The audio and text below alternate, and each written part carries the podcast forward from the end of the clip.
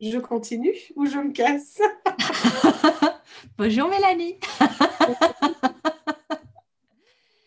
non, non, tu, continues, c'est sûr.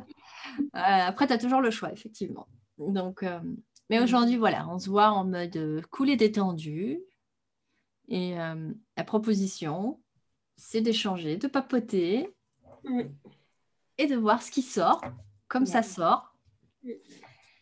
Et, euh, et du coup, comme euh, je suis très curieuse, hein, n'est-ce pas? Du coup, je vais, euh, je vais commencer par te poser une première question qui est, ben voilà, comment est-ce que tu te présenterais aux personnes qui ne te connaissent pas, toi, Mélanie Prévost. Comment je me présenterais? Du coup, je pense toujours de façon humble, en étant un humain parmi 7 milliards d'humains. Euh, un humain qui a eu tendance peut-être jusqu'à maintenant à se cacher, euh, à se sentir aussi différent tout le temps, sans forcément euh, oser dépasser ça, en fait, sa différence et le regard des autres et tout ça.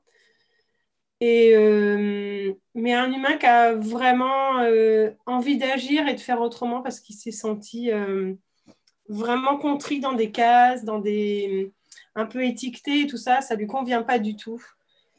Et un humain qui a envie de prendre pleinement son pouvoir d'humain et de pouvoir euh, aussi euh, donner la visibilité aux autres que c'est possible de s'en sortir même différent, parce que du coup, euh, de transformer ce que peut être la différence perçue en unicité, en fait, et de et vraiment de un humain qui a envie de reprendre son pouvoir au, ben, de façon exponentielle, en fait. Et un humain qui a, qui a compris qu'il n'était pas arrêtable et que même s'il prend le temps à certains moments, parce qu'il y a, toujours des, facettes plus difficiles, des moments plus difficiles que l'autre, il, il, euh, y va, en fait. Et là, vraiment, il compte bien. Euh, euh, du coup, je vais parler avec le jeu, parce que j'ai présenté l'humain et je compte vraiment bien pas m'arrêter là et et ouvrir la voie pour, euh, pour des gens qui se sentent aussi différents, qui ont vécu l'injustice. Hmm.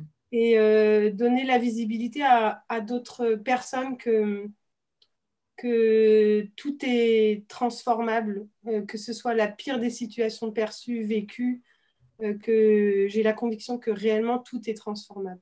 Après, on prend plus ou moins de temps, mais que, mais que on peut réellement être, comme je te disais plutôt, être l'alchimiste de sa vie et de transformer toutes les situations euh, qui sont plombées en or. Et c'est vraiment pas, euh, c'est vraiment pas une métaphore euh, que je prends à la légère. En fait.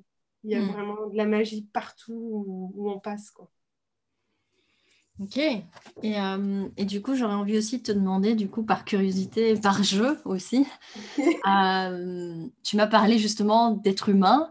Ben, mon invitation, là, ça va être justement de, sortir de cette case-là et de dire, ok, si tu étais un animal, un symbole, une couleur, un, objet, euh, une plante, j'en sais rien, si tu étais quelque chose d'autre, qu'est-ce que tu serais et pourquoi?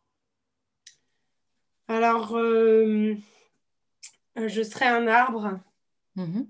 Je serais un arbre pour plusieurs raisons, pour des raisons euh, assez symboliques et plutôt personnelles. Je serais un arbre parce que, parce que l'arbre, il est, en fait, sans forcément euh, se demander ce qu'il est ou, ou enfin, peut-être qu'il se pose des questions, mais ça, j'en sais rien. Mais, mais l'arbre m'apporte m'apporte tout au long de ma vie.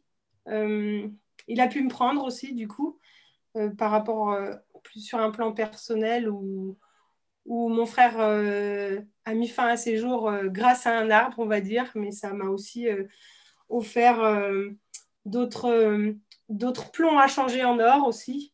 Mhm. Et je serai un arbre pour sa beauté, pour ses racines, pour, son, pour sa connexion avec le ciel et pour ce qu'il apporte aux gens, en fait et parce qu'il y en a des millions, tous différents, et, et qui ne se jugent pas. Je n'ai pas l'impression qu'ils se jugent les uns les autres, mais que, que, le, que les réseaux qu'ils peuvent créer entre eux par rapport aux racines, aux connexions, à, à tous ces petits champignons, euh, enfin voilà, ça, me, ça me fascine et, et, à tout ce que tout ce qu'il peut prendre, partager et donner.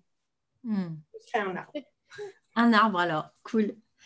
Et euh, bah, justement, euh, tu, as, un petit peu évoqué ton, histoire et j'aurais bien envie justement que tu me racontes c'est quoi ton histoire. Euh, tu la commences où tu veux, tu, en dis ce que tu veux, mais raconte-moi ton histoire. Alors, je ne sais pas où je vais la commencer. Ben, mon histoire, c'est l'histoire de quelqu'un qui se sent différent déjà depuis très très tôt qui a commencé euh, l'école très jeune. Donc, euh, je pense que à deux ans, j'étais déjà à l'école. Euh, mes parents travaillaient. j'ai très rapidement senti la différence et, et l'incompréhension aussi face au, monde qui m'entourait, qui était vraiment très différente de, de l'école et de la maison, où je me sentais à la maison assez entendue en fait, et à l'école pas du tout. Euh, j'ai envie de dire en bonne, euh, en bonne optimiste, euh, voilà, j'ai fait, j'ai appris à faire, j'ai appris à satisfaire, à pas déplaire, à être celle qu'on avait envie que je sois. J'avais déjà à l'époque la capacité de transformer le négatif en positif et, et à avancer quoi qu'il arrive. Euh, à l'adolescence, ça a commencé à se compliquer. Ou euh, au collège, en fait, euh, je, trouvais de moins en moins ma place et j'ai vraiment eu envie de, trouver une porte de sortie. C'est-à-dire que continuer dans le format classique de l'éducation nationale devenait très anxiogène. Euh, et, j'ai trouvé euh, une voie de créativité. Donc, euh, je me suis vite enfuie. J'ai fait tout ce qu'il fallait pour, pour fuir quelque chose qui, qui, qui m'aurait mis encore plus mal. Je gérais, je gérais plutôt bien, mais quand même avec, pour mon âge, déjà des, des, questionnements qui revenaient, qui restaient sans réponse par rapport au modèle qu'on me proposait. Donc, j'ai continué, j'ai avancé comme ça dans, dans, un domaine créatif où, où je ne trouvais pas ma place, où j'étais encore jugée parce que différente, avec euh, peut-être une plus grande vision ou des choses, euh, des questionnements aussi. Je sais que les questionnements ont beaucoup dérangé et euh, des questionnements plus profonds. Donc moi, je suis partie dans, dans, le domaine de la coiffure au départ et j'ai trouvé, je me suis éclatée au niveau créativité. Et après, j'ai été confrontée au, au côté de, la superficialité en fait de la chose. Hmm. Et, euh, et, je me suis dirigée euh, vers quelque chose de plus humain. Pour moi, il y avait toujours ce sens-là qui était de. J'avais aussi, en fait, j'avais aussi euh, vu que que ce que, ce que j'aime et, et, ce que ce qu'on peut appeler mission de vie, même si je trouve que c'est un peu galvaudé comme comme mot, c'est c'est de rendre, euh, j'aime prendre quelque chose et de le, de le rendre plus beau. Hmm. Et, euh, et, en fait, euh, voilà, quand j'avais mes clientes, elles étaient, d'après elles, plus belles en sortant qu'en arrivant, mais, mais à un moment donné, ça suffisait pas. Je voyais bien que la beauté, elle était, elle était beaucoup plus profonde que ça et elle était beaucoup plus interne que ça. Hmm. Et du coup, je me suis dirigée vers, j'avais envie de, de rendre ce métier-là plus authentique et plus sociale. Et je me suis, et en fait, je me suis dirigée vers, vers les gens euh, qui, euh, qui en avaient plus besoin, entre guillemets, qui n'avaient pas juste envie d'être beau, mais qui avaient envie d'aller mieux vers, euh, vers la coiffure. Donc, j'ai fait un, un, travail dans le milieu paramédical. Et après, quand, quand la formation de socio-coiffure est, est, sortie, à peu près dix ans après après euh, mon envie d'autre chose dans la coiffure, parce que j'aimais vraiment ce côté créatif. Euh, j'ai réalisé la formation de socio-coiffure qui m'a ouvert euh, sur le, le massage, la psychologie, l'aide à l'autre. Entre-temps, moi aussi, j'avais vécu des, des difficultés de, de, vie, notamment, notamment conjugales Ouais, et puis je m'étais, je m'étais embourbée en fait dans la vie, je m'étais un peu perdue en fait, hein, parce qu'à force de, de, de foncer tête baissée de, et, et d'un peu de de ne pas être complètement actrice de ma vie, j'ai été chercher voilà, le, mur qui ferait que je ne pourrais plus continuer à foncer dedans. Et, je suis revenue. Donc, mon positionnement a, énormément changé quand j'ai eu mes enfants. Hmm. Quand j'ai eu mes enfants. Je me suis très rapidement mis en couple quand j'ai perdu mon papa. Je pense que ça, je pense que la perte d'un repère a fait que j'ai eu, vite envie de, créer d'autres repères. Et, euh, et, puis après, j'ai envie de dire, euh, quand on ne t'offre pas de modèle euh, bien construit, j'ai eu besoin d'expérimenter beaucoup de choses pour, pour essayer de trouver le modèle qui me convenait. Donc, j'ai eu besoin de me perdre avant de me trouver. Et euh, une fois que je me suis bien perdue dans, ouais, dans le couple, comme je dis, euh, la to-do list euh, socialement correcte, le boulot, le mari, les enfants, le chien, les vacances, le CDI. Une fois que j'ai eu tout ça, je me suis rendu compte vraiment que, que ce n'était pas pour moi et que, que, mon bonheur, il était réellement pas là. Mais par contre, du coup, j'avais aucun manuel et puis là, on commençait les, les années euh, de d'alchimie où tu commences à faire tes tests de comment, euh, comment je vais être heureux avec, euh, avec ce que j'ai.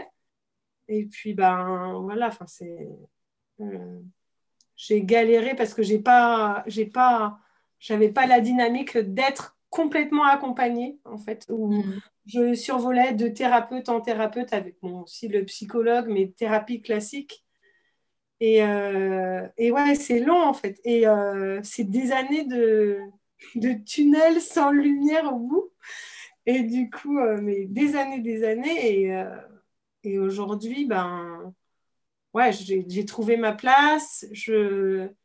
Maintenant, c'est du décor en fait. C'est du décor qui mérite toujours d'être encore plus beau mais, euh, mais la pièce est là. Le, euh, je, suis, euh, je suis cette pièce et je, et je suis fière de ma réalisation et de, et de, de la qualité et de la beauté de la pièce, en fait. Hmm. Et du coup, ça me donne envie de te demander bah, justement qu'est-ce que tu retiens, enfin, si, si on peut dire s'il y avait un message de, ce parcours-là, c'est quoi Qu'est-ce que tu en as retiré? Donc, tu me dis, voilà, transformer le plomb en or, euh, justement, comment est-ce que tu as fait, toi, pour euh, transformer tous ces petits plombs ou gros plombs, peu importe, en, euh, en apprentissage, en or? Et, qu'est-ce qui a fait que tu as eu un déclic et que tu as, continué à, continué sur ton chemin. Mon déclic à moi, c'est vraiment le corps, en fait, hein, qui, qui, qui pouvait plus. Je pense que je suis en fait, euh, ma, plus grande, euh, ma plus grande compétence, c'est l'adaptabilité. Et c'est aussi euh, ce qui peut créer ma plus grande perte, c'est que en étant adaptable, on va toujours trouver des solutions, mais pas forcément des solutions constructives. Donc là, c'était euh, pour le coup euh, plutôt euh, comment je peux continuer à me fourvoyer et comment je peux aller plus loin dans l'erreur tout en, enfin, tu vois, tout en satisfaisant l'autre sans être complètement perdu. Donc, ouais, ma plus grande qualité, ça a été ça. Et, et en fait, ben, voilà, je remercie mon, mon, corps, en fait, et mon corps de m'avoir prévenu, prévenu, prévenu d'être toujours là, de ne pas avoir euh, déclenché de solutions irréversibles en fait. Et, euh, et ouais, je remercie vraiment mon corps et, et puis euh, ce qu'on peut appeler l'âme en fait, d'être, d'être ce qu'ils sont et de d'être si endurant parce que pour le coup, je pense que j'ai un peu abusé. Euh, genre, euh, non, j'ai pas envie d'entendre, j'ai pas envie d'entendre. Euh, Et donc, ouais, si, si j'avais qu'une chose, c'est que vraiment, en fait, on, on a les signaux, c'est juste qu'on ne veut pas les entendre. Ou qu'on n'a pas suffisamment de visibilité pour les entendre. Mais on les a, on les a tous les jours. je veux dire, avoir mal au dos, c'est pas normal. Être stressé, dans mon monde, c'est pas normal même si je le suis toujours, tu vois. Mais ce sont des indicateurs. Ne pas avoir envie de se lever, c'est pas normal. J'adore dormir, donc. mais, mais voilà, il y a des signaux qui sont, qui sont devenus normes, mais qui, qui, qui, ne devraient pas, en fait. Qui était devenue ta norme, tu veux dire, c'est ça? Donc une norme que tu. Il y a des signaux qui sont en société devenue une norme, comme euh, genre c'est normal, tout le monde a mal au dos. Non, c'est pas normal, tout le monde n'a pas mal au dos. et, tout le monde, et personne devrait avoir mal au dos en fait. Mm. Mais euh, voilà, c'est devenu, euh, c'est devenu une norme quoi. Quand tu dis c'est normal, de souffrir quoi, d'avoir un corps qui souffre. c'est ça. C'est pas grave, continue à forcer dessus quoi. C'est pas normal. Ok, et du coup, bah justement, quel, quel, est ton apprentissage par rapport à ça? Donc, tu disais, euh, bah, ton, du coup, ton rapport au corps a changé, j'imagine? Euh, est-ce qu'il y a d'autres euh, choses comme ça que tu, que tu, ouais, que tu, que tu en retires, que tu retiens de, ce, de, ce, de ton parcours, de ton, de ton histoire? Les... Il y a un truc que je redoutais très fortement et qui, je crois, a complètement changé ma vie, c'était ma plus grosse peur, c'était, c'était de vivre le rejet. Mhm. C'était de vivre le rejet. Et je pense que ça l'est même encore aujourd'hui, en fait. À la différence d'avant, c'est que je me suis confrontée à cette situation de vivre le rejet euh, euh, sciemment, on va dire. Mhm. Et qu'en fait, euh, ben, j'ai trouvé des cadeaux inestimables derrière ça, dans le sens où euh, j'ai choisi un message que j'avais vraiment fortement envie de porter. Quelque chose euh, d'intrinsèque qui fait que, que c'est chez moi quelque chose d'inébranlable. Et que derrière ça, euh, ben, bien sûr, il y a des gens qui n'étaient pas d'accord avec moi et c'était cool, en fait, ils n'étaient pas d'accord avec moi. Et que et qu'en portant ce message-là, j'ai aussi pu toucher ma limite presque du doigt, tu vois, mes contours, tu vois, de où est-ce que je suis différente par rapport à l'autre et où est-ce que je me situe. Il y a eu ça.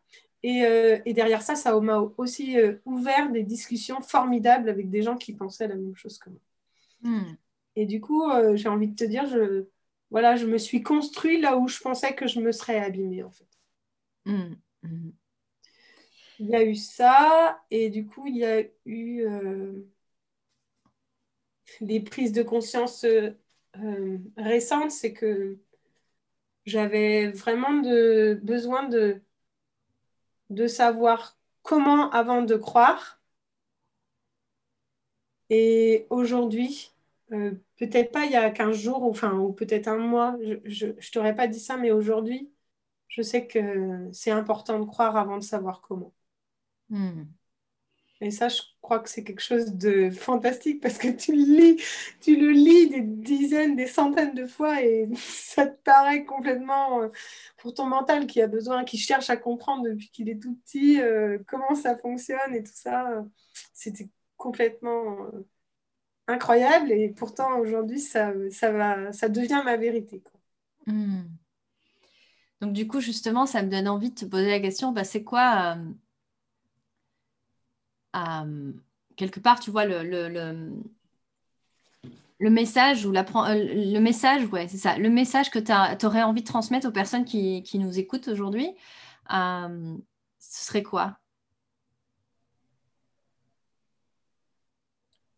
Le message, alors euh, comme ça, c'est que c'est que c'est important de tomber, que c'est, enfin, que c'est utile de tomber, important de se relever et nécessaire de transcender en fait et de continuer à tomber ou de se créer des opportunités de tomber et toujours de se relever même si c'est difficile et continuer à transcender en fait et, mm. euh, et je trouve super beau la métaphore que, que d'autres utilisent c'est qu'un enfant il est tombé euh, milliers de fois avant de savoir marcher et, et en fait, euh, voilà, la, persévérance et, une pointe d'audace pour toujours se dépasser et beaucoup de courage. Mais, euh, mais ouais, en fait, c'est vrai que après, peu importe le rythme, hein, parce que je vois euh,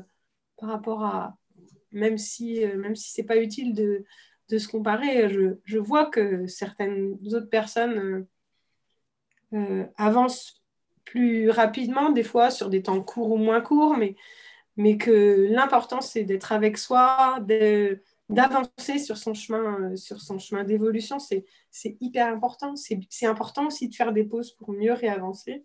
Hmm. Mais ouais, c'est ça. Tomber et se relever, et prendre le temps de se relever. Et, et, suivre son rythme, du coup. Yes. Hmm.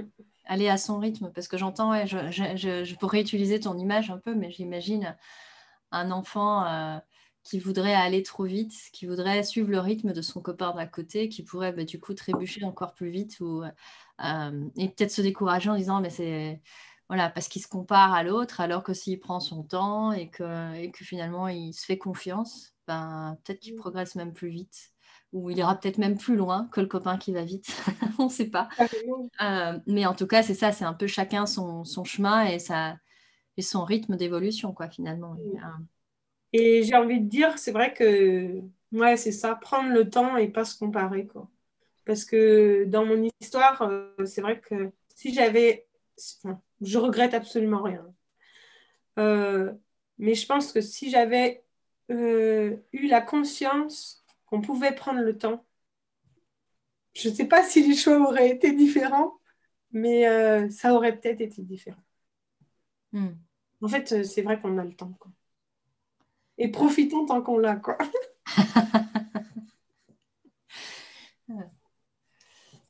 Et euh,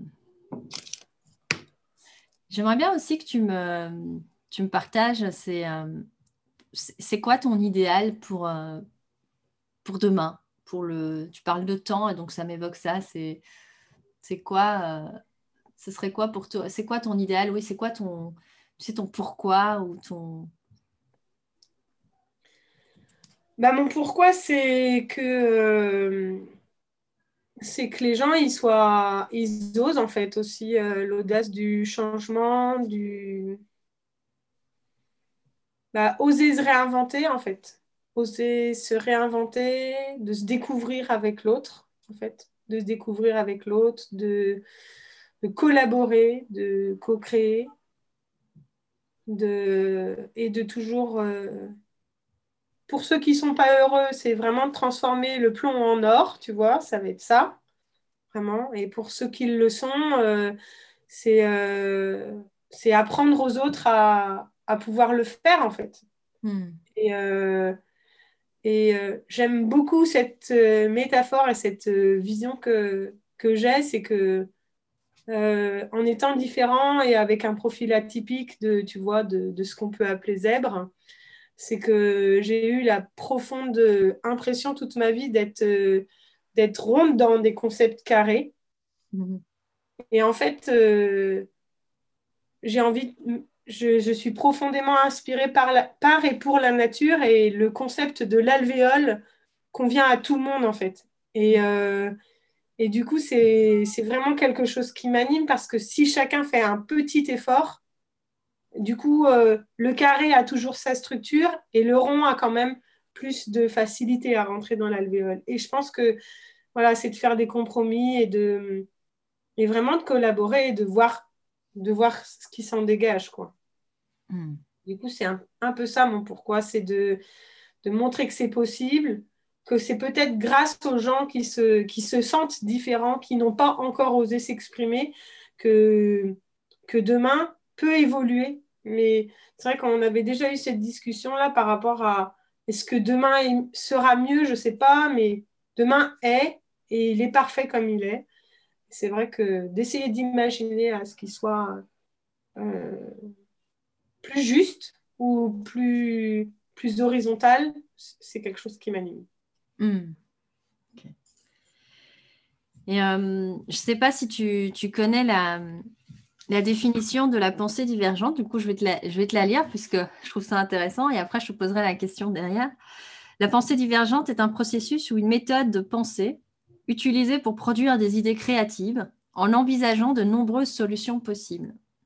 Du coup, la question que j'ai pour toi, c'est, euh, toi, quand tu perds espoir dans cette vision-là, dans cet idéal-là, c'est quoi ta stratégie de divergence?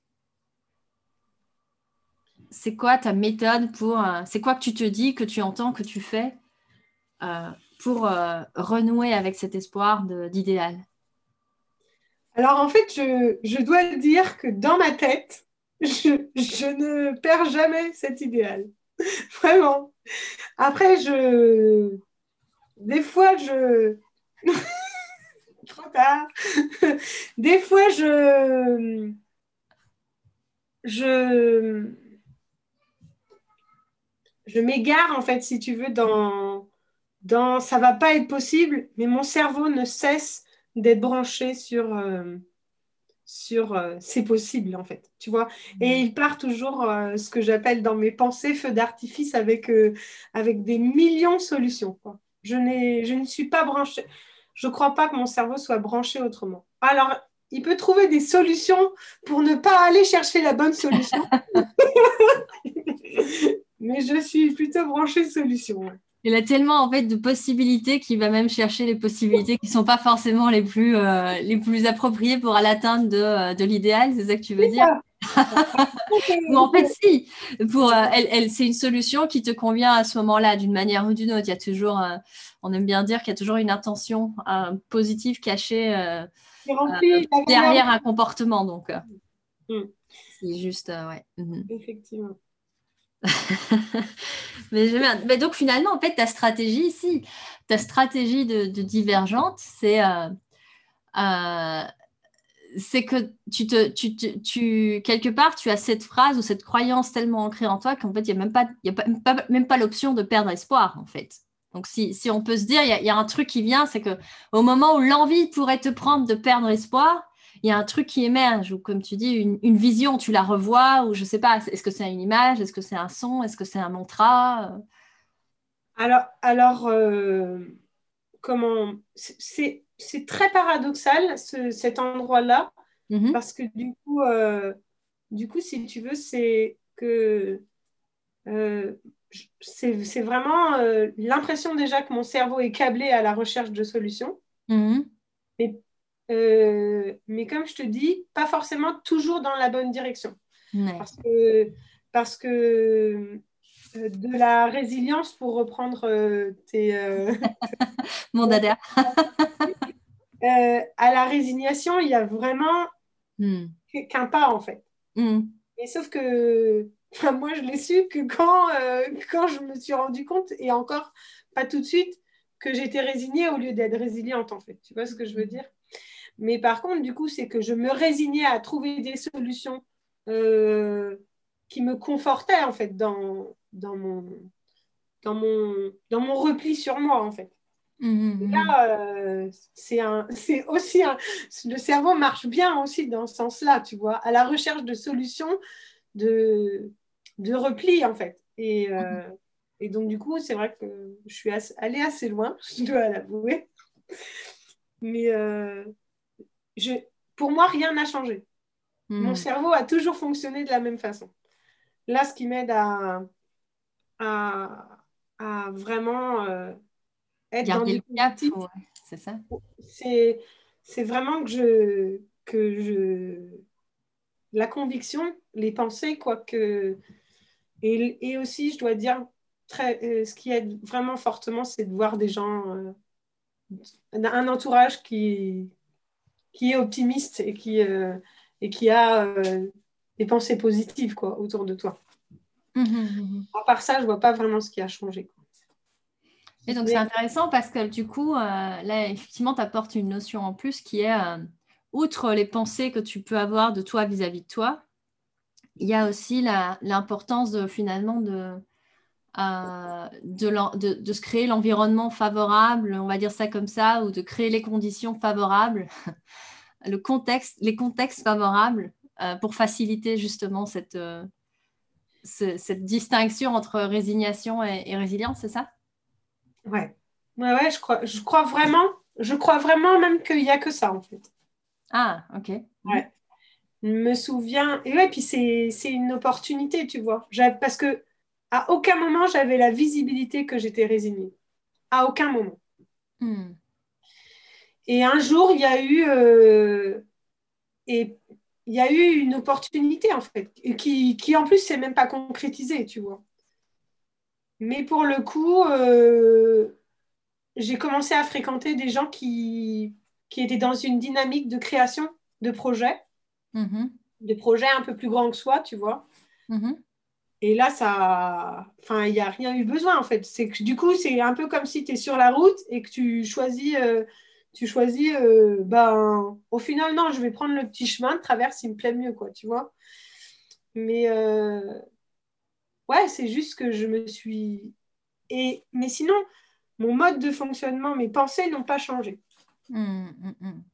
Je pense que c'est vraiment l'environnement l'environnement, des gens qui créent, parce que voilà, la création, c'est quand même mon dada. Et je pense que, ouais, créer, d'être dans la démarche de création. Mais, mais pourtant, dans l'autre côté, je crée aussi, tu vois. Hmm. Mais différemment. Peut-être que j'avais plus une démarche de. Euh, de création plus euh, moins altruiste. Je le faisais pour moi, ma famille proche. Et là, ce qui, j'avais un, un, projet de lieu de ressourcement, tu sais. Mm-hmm. Et du coup, c'était moi, la famille proche, mais plus que ça, en fait. C'était, c'est le fait d'avoir une vision plus grande que soi, en fait. Bien que, bien que j'ai, voilà, je, c'est, moi, c'est important, tu vois, dans, dans ma vision plus grande que moi. Mais, et je suis toujours vraiment au centre de, de cette vision. Mais le mhm. fait d'avoir pour un plus grand que soi, ça a été. Euh, il a fallu structurer. Parce que pour le coup, j'étais quand même dans ma résignation quelqu'un qui donnait beaucoup à l'autre, mais plus dans, dans la notion de subir, en fait, l'autre, tu vois. Hmm. Comme une contrainte, plus que finalement euh, quelque chose que tu faisais euh, avec l'élan du cœur, on va dire ça comme ça. ouais ou pour faire plaisir. Enfin, tu parlais de cette notion de faire plaisir. Il y a vraiment ça. On, est éduqué depuis l'enfance à, à faire plaisir. Donc, du coup, j'imagine qu'il y, a cette à satisfaire. Ouais, à satisfaire. C'est ça, les besoins des autres avant les siens pour, euh, pour être une bonne personne.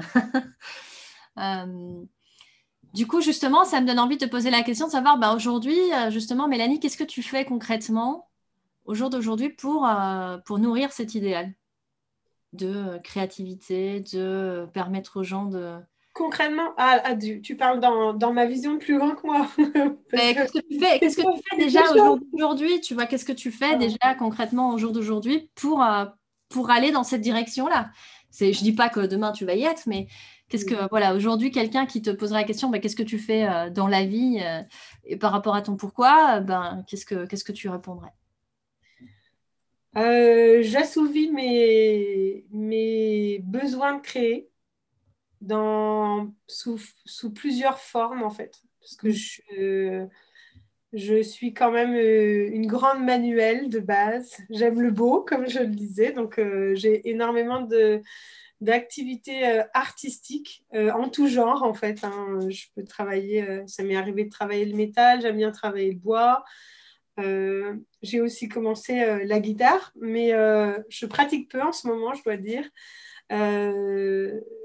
depuis toujours, j'ai des crayons sous la main. Alors, je suis, suis, pas euh, une grande dessinatrice, mais je me suis rendu compte que les crayons de couleur font partie de ma vie depuis euh, toute petite. Et à chaque rentrée scolaire, hein, je m'achète une nouvelle palette et je ne m'arrête pas qu'à la rentrée scolaire. Euh, mais voilà, j'aime vraiment beaucoup ça. Donc, ça, c'est. Je, travaille le bois et je donne. Je, travaille dans un atelier d'insertion où on travaille le bien-être et la création. Donc, mhm. Euh, et, à côté de ça, euh, je propose des accompagnements euh, pour les personnes sensibles ou hypersensibles pour, pour essayer de, de, les accompagner dans, dans un réalignement de, de ce qu'elles sont et de leur pourquoi en fait. Pour, hmm. Donc là, on est plus dans une, dans une démarche de, de se relever. Hmm. d'aider la personne à se relever. Et là, j'envisage vraiment d'aider les personnes qui ont une vision beaucoup plus grande pour, euh, pour qu'elles euh, puissent être inspirées au quotidien et, euh, et pour qu'elles puissent aider les autres personnes à se relever à leur tour. Mais du coup, parce que je pense vraiment que et dans une dynamique de collaborer avec ces personnes-là.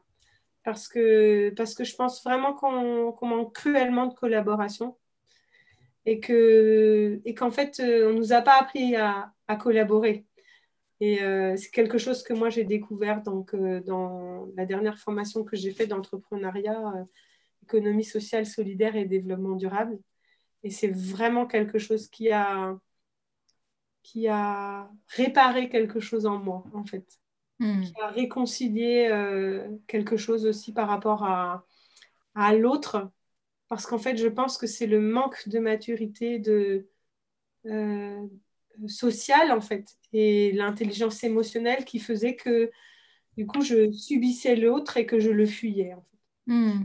Et, et, dans ces, avec, euh, grâce à la pratique de, de facilitation, de collaboration, euh, on avait un peu tous l'impression d'avoir vécu quelque chose de, qui ressemble à la thérapie de groupe, même si c'était pas ça. C'était, euh, ça, ça, avait vraiment, pour le coup, euh, il y a beaucoup de personnes qui, ont, qui n'étaient pas dans le développement personnel, qui ont pris ça comme ça. Et c'est vrai que et moi, c'est venu euh, mettre de la lumière sur certaines zones, d'ombre, parce qu'en fait, j'avais, je n'avais pas encore appris à communiquer avec des pères, en fait. Hmm. Ou, alors, ou alors de façon de façon euh, professionnelle. C'est quelque chose que je faisais très bien, tu vois, en one-to-one, comme on dit, où je faisais très bien, où du coup j'ai développé une excellente capacité d'écoute, de comprendre l'autre et de, et de le satisfaire encore, encore une fois. Mais je n'avais pas le retour qu'il m'était possible d'être mieux comprise, de me sentir entendue, de me sentir écoutée et comprise dans la totalité de mon être. Et ça, c'est ces pratiques collaboratives là m'ont permis ça et c'est vraiment quelque chose que je que j'ai à cœur de, pouvoir euh, transmettre aujourd'hui quoi. Hmm. Ok, donc c'est vraiment cette notion de pouvoir, euh, bah oui, tu parlais tantôt de, création, mais de co-création même. Donc c'est un peu, euh, j'ai l'impression, le, le, la, combinaison de cette notion de, de, enfin, et même code, il y a aussi communiquer, parce que tu parlais de, dans la communication, il y a, oui, il y a savoir écouter l'autre, mais il y a aussi pouvoir euh, exprimer euh, ce qui se passe aussi pour nous, puisque la communication, en fait, elle, est, normalement équilibrée. Euh, elle est dans les deux sens. Donc, du coup, c'est intéressant. Donc, c'est de communiquer, de créer, de collaborer. J'entends quand même plusieurs notions, effectivement, qui te, bah, qui aujourd'hui, bah, à travers les activités que tu as, que ce soit voilà, de, dans, l'insertion ou que ce soit dans le, dans le monde du coaching, euh, etc. en tout cas, j'entends que c'est effectivement un, fil conducteur pour toi. Euh, ben là, j'ai envie de te proposer un, un, autre jeu là qui me vient. je vois bien, je vois bien. Euh, ben pour terminer cette interview, j'aurais envie de te dire, ben justement, euh, si tu devais résumer cette interview en, un mot, euh, ce serait quoi le message, enfin le, mot que tu choisirais pour les auditeurs?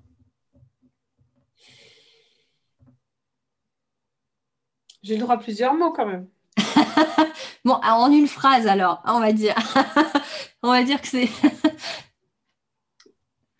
Euh, ne jamais se sous-estimer et la capacité à à rebondir.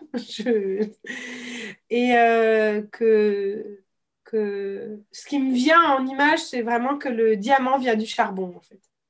Ok, ah, donc ça, ce serait, voilà, bah, je devrais peut-être te dire un mot, mais je voudrais dire, c'est quoi le laisser plus euh, l'image, alors, du coup, que tu veux laisser à nos auditeurs, c'est ça, c'est que, et cette phrase, à la limite, ben, qui, qui, résume assez bien cette métaphore, de, le, diamant vient du charbon.